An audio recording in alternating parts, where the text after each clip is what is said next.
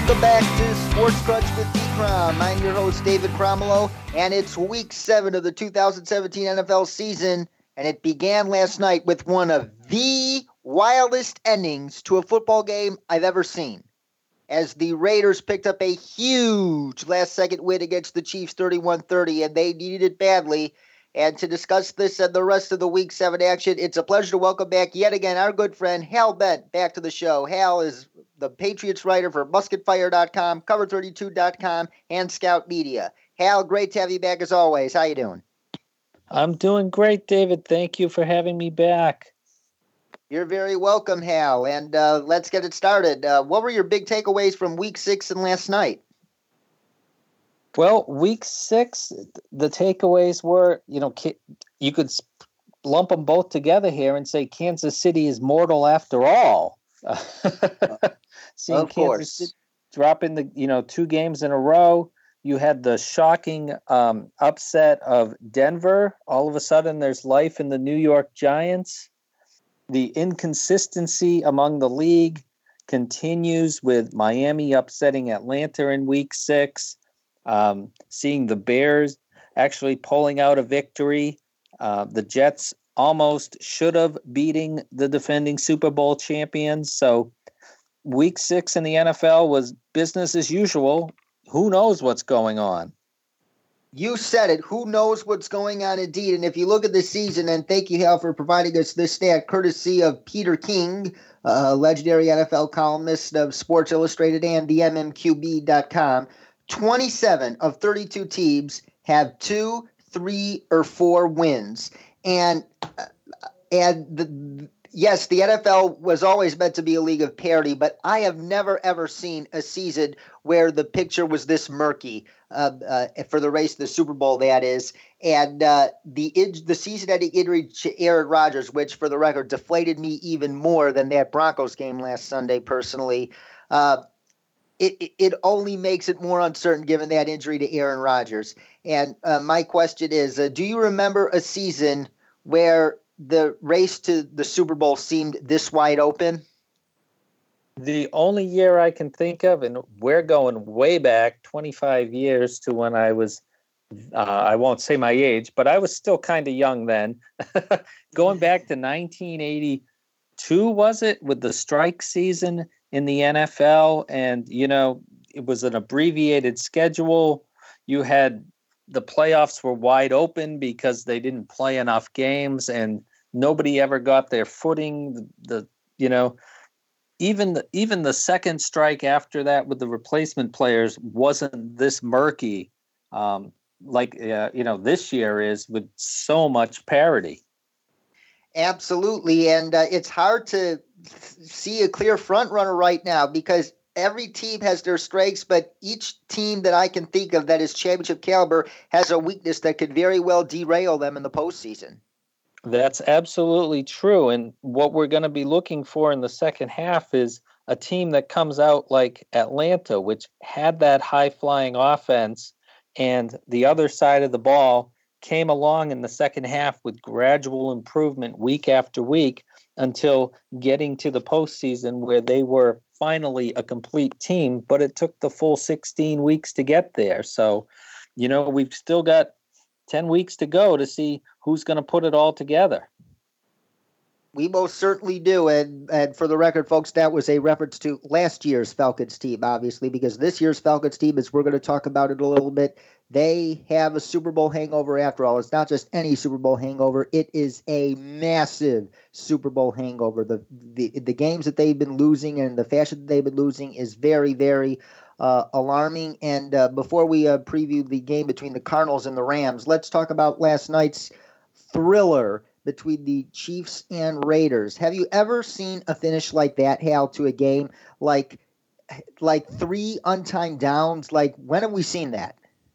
I I never remember seeing anything like that. I mean, one untimed down is a rarity to begin with. Just having a play like that stands out when you see one or two of those in the entire season. But play after play after play after play, it was it was just mind bending. It most certainly was, but uh, uh, going back to the Raiders for a second, this was obviously a very, very important win for the Raiders because the gap between three and four and two and five is massive, in, in a, especially in a year where there's this much parity.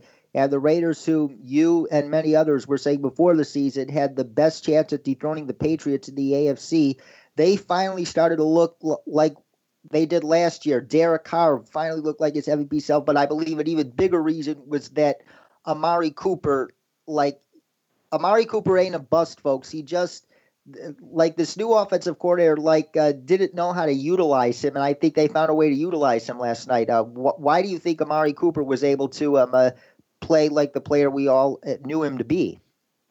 I mean, he's just overloaded with talent, and you know, I was looking at him before the game, and I'm saying, you know, when you're seeing games where he's got one reception, three targets, like you said, that's that's a play calling problem. You can put it on the fact that there's a backup quarterback out there, that Michael Crabtree's the red zone target, that they're trying to get Cook involved at tight end more. But, you know, you've got a talent like that. It's just a matter of time. You know, these wide receivers that are big, that are strong, that are fast, if they're healthy, you can slow them down for a week or two, but you're not going to hold them down completely. And and Oakland realized that's where the problem was. And I think, you know, Carr looking on the sideline said, Hey, you know, I see what's wrong with this offense. Now that I'm back on the field, I'm going to fix it and fix it in a big way. Yes, and I and the Raiders offensive coordinator Todd Downing, who I believe it's important to know, people, this is his first year as offensive coordinator, and he doesn't have that much that much experience calling plays. Uh, I a lot. I think it was just uh, him getting used to everything, and the Raiders getting used to him. And I think they might have uh, finally hit the switch. And I think uh, this could only be the beginning of the Raiders finally looking like themselves on offense for the rest of the year. What do you think? I think that's a great point, and it's one that doesn't get made enough. Is you know you see teams that are flipping coordinators year after year, and you know you have to build that consistency with the coordinators, with the play callers knowing the quarterback's strengths and weaknesses, giving him that role. And, you know, it looks like Oakland's back on track, but I don't know. Did the Marshawn Lynch experience from that game, which is, you know, kind of fading in the background because of that finish with the ejection, and now they're saying there's a one game suspension for him. Um, you know, that could be a locker room problem right there. Where when was the la- the last time you saw a player rush onto the field to defend a player on the opposing team like Lynch did. Yes, and not only that, like a, like Marshawn Lynch, uh, uh, the Raiders obviously thought he had something left in the tank, and yes, him being from Oakland and, and the Raiders uh, being uh, able to contend with a Super Bowl with the talent they have, especially on offense uh, it was the, the, the, they like obviously wanted to keep ticket sales going up because some of the fan base is uh, probably uh, is absolutely upset uh, because the team is only going to be in Oakland for another season or two before they officially uh, move to Vegas. Uh, but th- all of that aside, Marshawn Lynch. Power running, yes, you have the offensive line to do it, but Lynch isn't the guy to do it. And taking the ball out of Derek Carr's hands for for that for long stretches of time, that isn't how the Raiders are built to win. This is still Derek Carr's offense, and you got to depend on Derek Carr throwing the football more. So maybe they might be better off without Lynch. What do you think? Oh, I, I agree completely. And, you know, if Lynch was still the player he was five years ago, he'd still be in Seattle. They would have found a way to make that work. And, you know, we've always said running backs once they get on the other side of 30 that's when the problems start and you know lynch is under four yards per uh, rushing attempt this season he just doesn't have that burst like you indicated. And you know again integrating those new players into the offense integrating a new offensive coordinator into the system you know that's a lot of the problem that they've had on offense this year and getting back to the basics and saying hey let's get it to our big play players get the ball in their hands one way or another that certainly seemed to help them break out of that slump last night it most certainly did and let's uh, talk about the chiefs for a little bit here uh, what I obviously noticed is that their defense, they absolutely miss Eric Berry. The injury they had to Eric Berry in week one, it is showing now as uh, they were able to shut down Rob Gronkowski last night, and I, I, I mean in Week One, and last night Jared Cook uh, got over hundred yards receiving against them, and, and their pass rush couldn't get home. And when their pass rush doesn't get home, um, uh, if you look at that secondary, Sans Marcus Peters, they have total liabilities everywhere. And uh, the loss of Eric Berry, I think, could be the thing that uh, prevents the Chiefs from reaching the Super Bowl this year. What do you think? I agree. You like you mentioned after week one, you brought that up as one of the biggest concerns with the Chiefs was, you know, that loss of Berry. And to a defense like that, that's like losing your quarterback, you know. You don't have a replacement sitting on the bench ready to come in and do everything that Berry did, affect both the, the running game, the passing game, get everybody lined up, have them in the right spots, and you know, mitigate the fact that outside of Peters, there are some weak spots in that secondary. And, you know, Oakland last night, that offensive line, we've been waiting to see them perform like that dominant unit they were last night. And at least on the edges, they held the Chiefs' pass rush back and it allowed Carr to just sit there and pick them apart in the secondary. They most certainly did. And now let's continue with the rest of these week seven matchups, starting with uh, the Cardinals taking on the Rams in one of the noon games that'll uh, happen at Twickenham Stadium in the UK. And uh, this game is intriguing because both of these teams are in a wide open division right now, with the Rams currently on top of the division four to two, but the Cardinals coming off through um, uh, an impressive win over the Buccaneers at three and three, and it was in large part due to Adrian Peterson, who uh, gave one of the most inspiring, odds defying performances in NFL history, arguably. A lot of people were saying Adrian Peterson was washed up. He was done. He didn't have anything left, and this trade wouldn't do anything for the Cardinals. But he seemed to have found fresh legs in the desert as he absolutely exploded with over 150 yards on the ground and two touchdowns, and he would have had even more uh, had um, one a long run had not been called back on a pen, on a penalty. So uh, the t- talk of Adrian Peterson being completely done, I think, was premature, as, as you saw last week. Um, so, can Adrian Peterson help lead the Cardinals back to the playoffs? Do you think last week was a fluke, or do you think uh, this uh, Adrian Peterson might have found a comfortable space um, with the Cardinals to finish his career? Well, it was certainly surprising. I'll tell you that. There's no way I would have pegged him for 134 yards and two touchdowns in his first game. I thought it would be kind of the opposite performance, but I'm not ready to buy in on any 32 year old running back in the league right now. Um, it was a it was a motivated performance for that first game, but you know we're only in week seven. And there's a long way to go in this season, and a 32 year old running back, 34 year old wide receiver, 37 year old quarterback. It's hard to keep all of them on the field for those 16 games and that's going to be the challenge Arizona is going to have is maximizing that talent where you know they're all three of their key skill position players are on the wrong side of 30 most definitely and with the offensive line for the cardinals uh, they have to be very concerned because i'm not sure carson palmer can hold up uh, behind that um, offensive line and uh, the rams on the other end yes they currently lead the division but their early season success on offense have begun to fade away a little bit. Like, yes, they beat the Jaguars last week, but that was in part due to two special teams touchdowns. The offense uh, was efficient, but not how they looked in the first couple weeks of the season. Uh, what do they have to do offensively in order to recapture some of that early season mojo? They need a lot of Todd Gurley. That's what's going to to help this team is to establish the run, let Goff play off of that play action because that's what's really going to open up things for him. And you see when they go up against, like you said, a strong defense, and let's not discount Jacksonville. That's a top five defense in the NFL right now.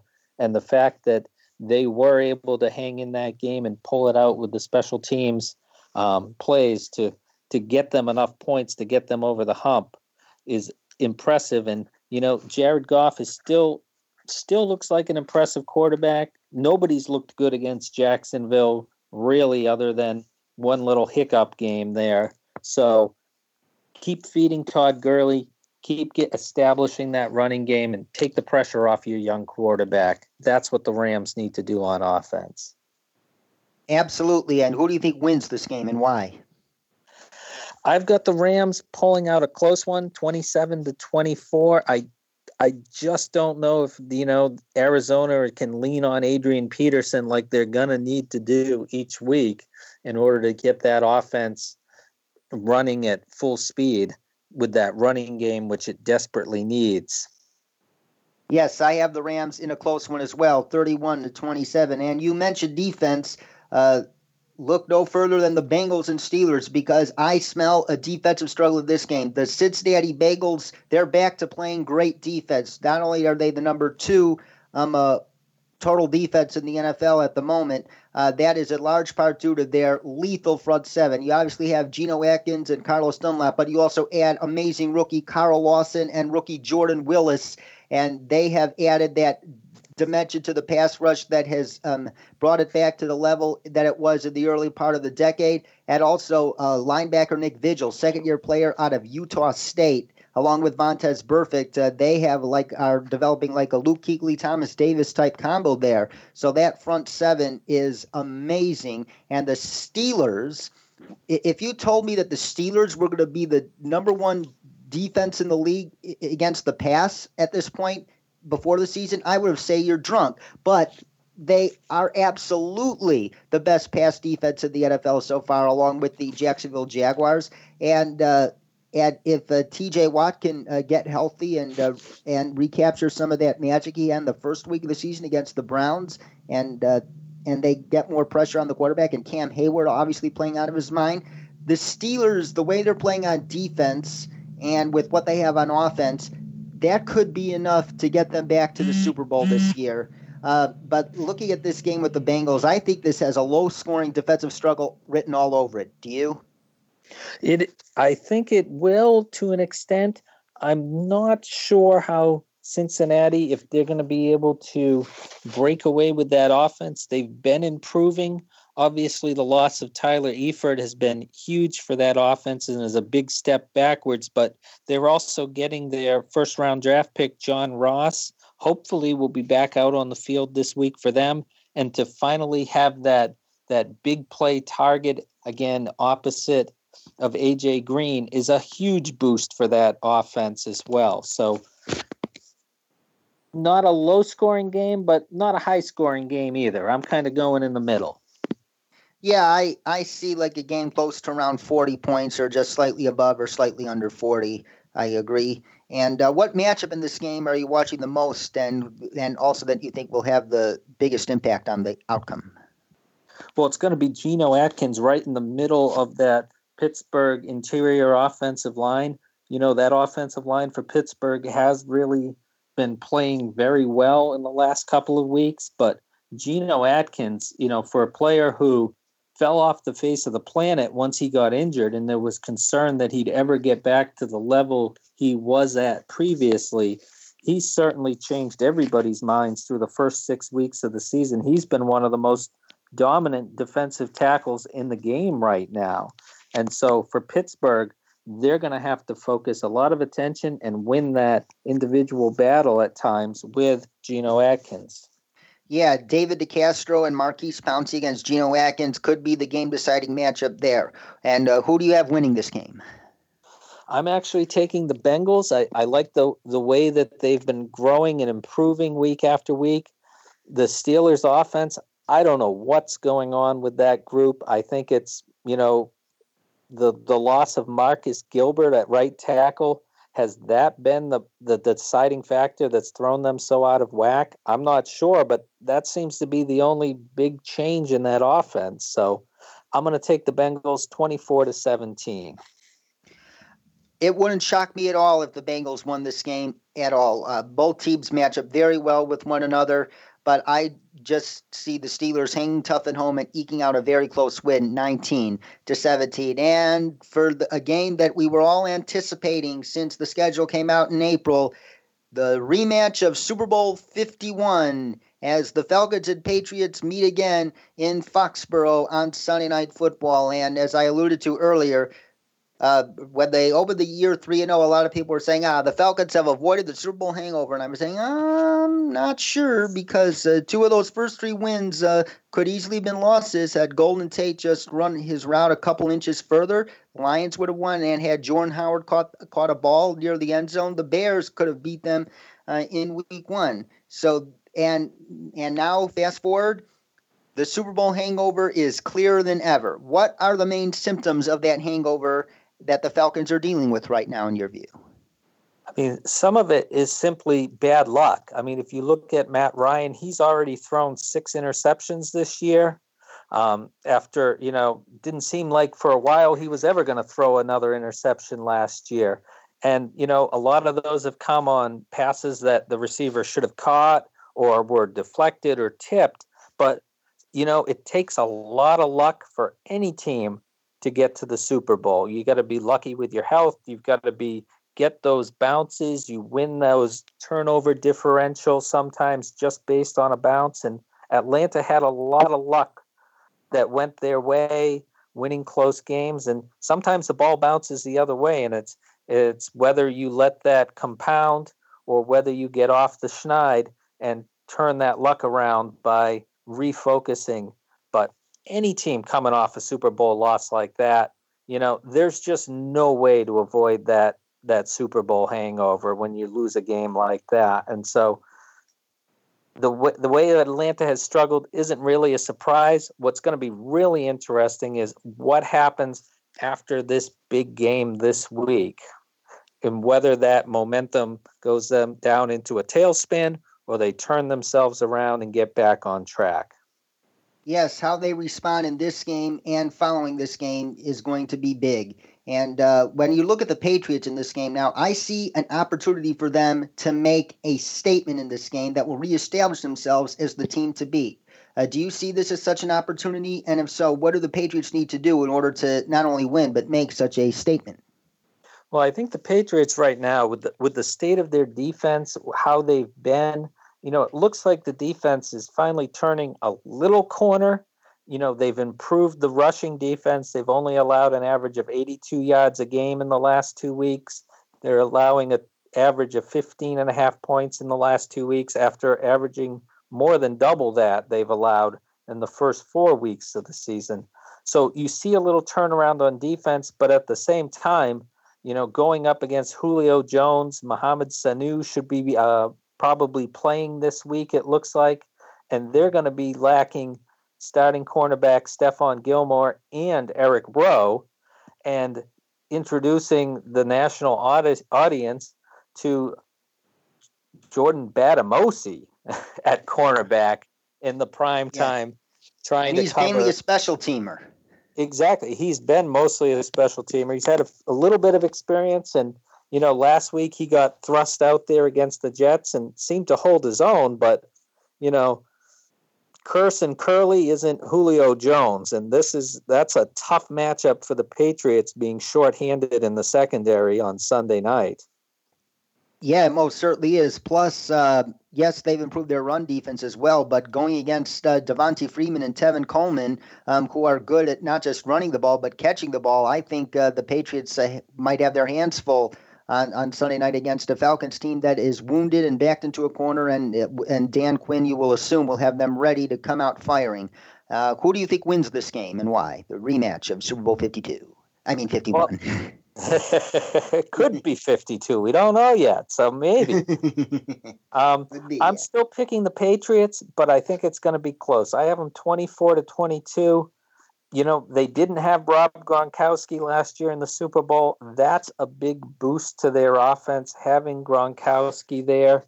Atlanta is going to try to counter with their young um, linebacker, probably in coverage. It's mostly been De'Vondre Campbell. Um, he was last seen by Patriots fans mugging Martellus Bennett at the goal line in the Super Bowl and setting up that game winning touchdown. So how he handles Rob Gronkowski is going to be a big part of the game, but also the running game for New England. They're going to have Rex Burkhead back at running back. They're going to have all four of their four headed attack going. And this is an Atlanta team that just got trampled by Jay Ajayi and the Dolphins last week. So New England may be looking at, you know, dialing back on that vertical passing attack, grinding out some yards, and, and just winning a close game at home and moving on. I have the Patriots winning too, but I have them winning rather comfortably by a two touchdown score of 35 to 21. I definitely think that running game uh, has an opportunity to get back on track, and they'll be able to keep Matt Ryan and that offense off the field for long stretches of time. And the Patriots make that statement on Sunday night telling the NFL that we are still the team to beat, and you better figure out a way to beat us because we're only getting better from here on out. And moving to the Monday night showdown, an NFC East showdown between the Philadelphia Eagles, who currently possess the NFL's best record at five and one, taking on the Washington Redskins. And uh, last Sunday, after Aaron Rodgers got hurt, uh, Benjamin Albright, NFL insider and good friend of the program, tweeted out that he thinks the Redskins and Eagles are the two best teams in the NFC at this moment. It is a, it is a stretch to suggest that. It's not a stretch for the Eagles. I'm not going there on the Redskins. They're good, but right now, I would definitely say take Aaron Rodgers out of Green Bay and Philadelphia is the team to beat out in the NFC right now. It sure looks like that, and especially when you bring up the Redskins, considering the injuries they are dealing with on defense. They lost amazing rookie defensive lineman Jonathan Allen for hopefully not for the rest of the season, but for at least eight weeks due to a Lisfranc injury that he got surgery for, uh, for this week. And uh, starting cornerbacks Josh Norman and Bashaud Breeland are iffy to play in this game after practicing on a limited basis so far uh, this week. Um, so, if assuming Josh Norman and Bashaud Breeland can't go, how can the Redskins beat the Eagles without those two cornerbacks?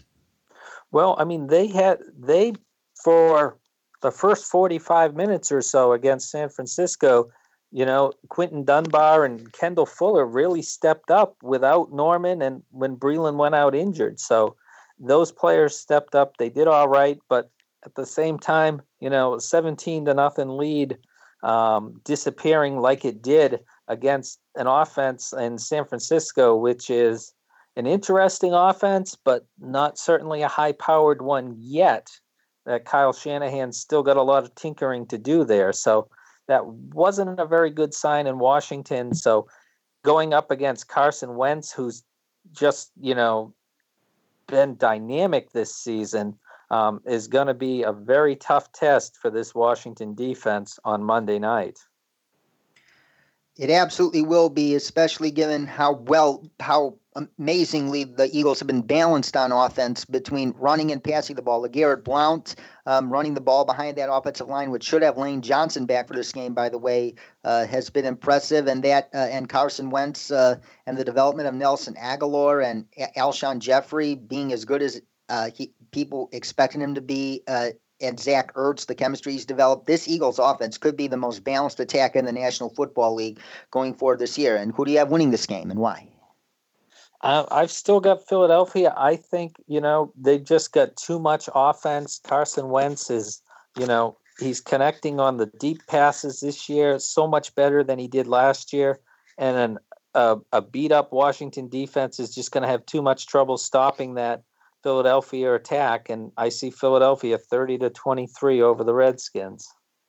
I see a very close game, but those injuries in the Redskins secondary are going to prove uh, costly. Yes, the Eagles secondary isn't um, the best secondary right now either, and I expect Kirk Cousins to find some success against them. But in the end, I go with Carson Wentz and the Eagles eking out a victory, 26 to 23. And once again, he's Hal Bent, ladies and gentlemen. He covers the New England Patriots for Scout Media, MusketFire.com, and Cover32.com. And Hal, we thank you once again for joining the program. But you know, we always finish up our shows each week with a little rapid fire segment, and we are going to do even more rapid fire. We're going to do a two minute drill here and try to predict the rest of these week seven games in under two minutes. I've got the timer ready, and it starts right now, starting with the Buccaneers and Bills. I am taking Tampa Bay in this game against my better judgment, 21 to 20 over the Bills. The Buccaneers definitely need a win. and Jameis Winston is banged up. He should be able to play through the pain, but I just think that Bills' defense is too tough. Bills win. Panthers and Bears.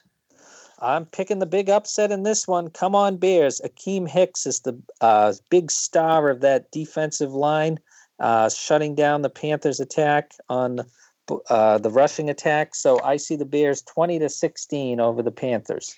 Panthers' run defense will make the Bears' offense one dimensional, and since he has no wide receiver help, the Bears' offense won't be able to get anything done. Panthers win. Titans, Browns. Who do you got? Uh, well, I, I I just can't pick Cleveland. I'm sorry, I just can't do it. As good as Myles Garrett has done, DeShone Kizer back in the fold. I'm going Tennessee Titans with a heavy dose of Travis Henry, 27 to 17 over the Browns. Yeah, that is Derrick Henry, and I agree. Oh. Titans oh. win. We're under a minute. Saints Packers. Let's go. Saints 31 to 17. Sorry, Brett Hundley. It's not going to work this week. Yep, and with that improved Saints defense, I agree. Jaguars Colts, big AFC South showdown. Got to go with the Jaguars. Too much defense right now. 19 to 16 Jags.